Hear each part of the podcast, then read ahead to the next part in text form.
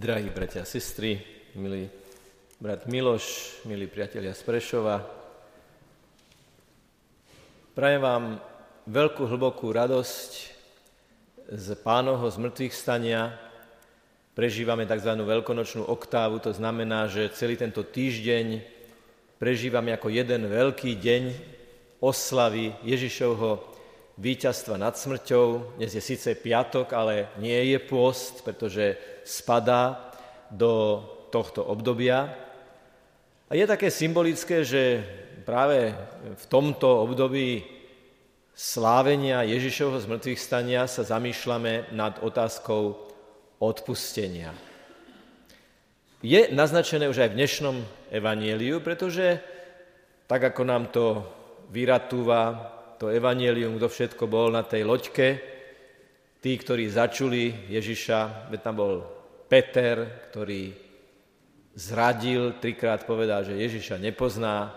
Boli tam Zebedejovi synovia, ktorých mamička v istom momente vybavovala, či by nemohli sedieť po Ježišovej pravici a lavici, tak protekčne, či by sa to nejak takou skratkou nedalo urobiť.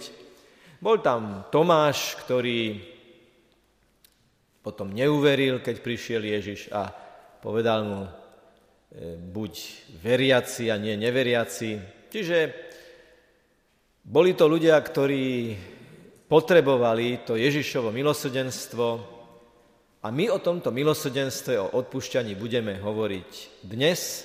V istom zmysle slova nadvezujeme na to, čo sme hovorili minule, lebo minulou témou bolo, ako v hneve nevybuchnúť.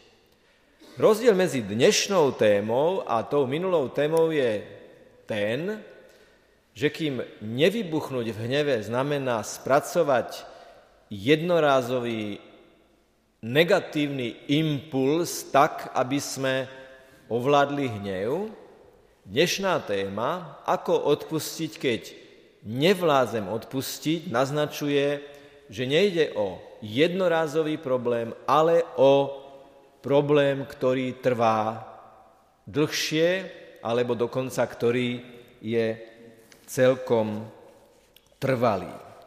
Takže dnes budeme hovoriť o tom, ako odpustiť, keď nevládzem odpustiť. A už to slovo nevládzem nám naznačuje, že súčasťou tohto odpúšťania je náročný